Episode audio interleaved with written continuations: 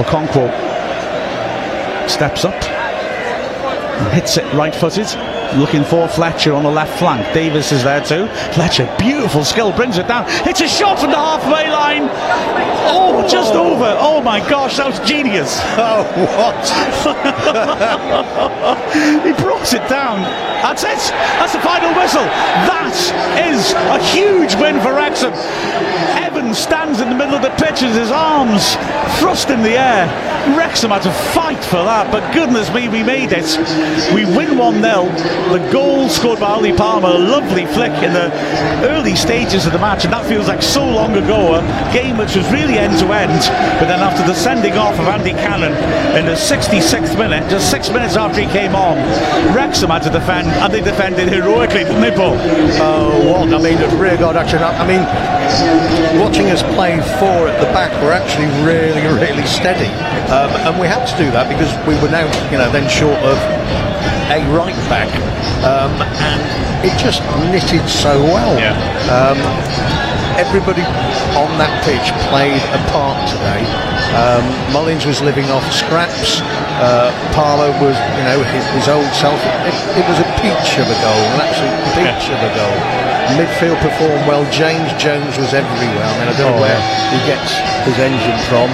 And then uh, McClean, um, having reined himself in, having been booked, um, you know, the last five or ten minutes, three or four times, their their wing back was running at him here and footing every single time, got the ball every single time. We defended so well. I mean, it, it's going to be hard to pick a man of the match, but I think I do have uh, have, one. I'll be interested to hear yours, but I think Aaron Hayden's been immense this game, absolutely immense. I'm inclined to go along with the Hayden and Jones with the two that were sort of sticking in my head. Although, like you said, everyone played their part.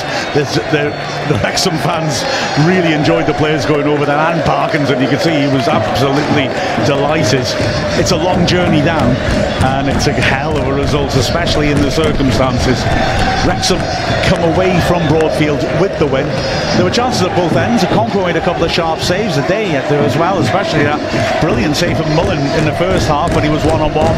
And also late on in the game when Jordan Davies he hit an absolutely sensational swerving shot, which was somehow parried away. But all the bench now of Wrexham are out and shaking hands with every Wrexham player.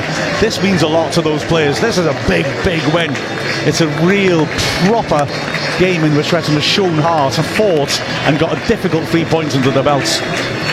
I just wish we could do it with 11 men rather than 10, you know. Um, yes, I mean, it must have been hot out, hot out there today. I mean, it's warming up here wearing shirt sleeves, um, and they've run themselves into the ground. Brilliant stuff. Really big win. So Wrexham get the three points. That white shirt, not so unlucky after all. And will leave Broadfield's victorious Hayden hugging everybody. He's absolutely thrilled, but that's a big, big win for Wrexham.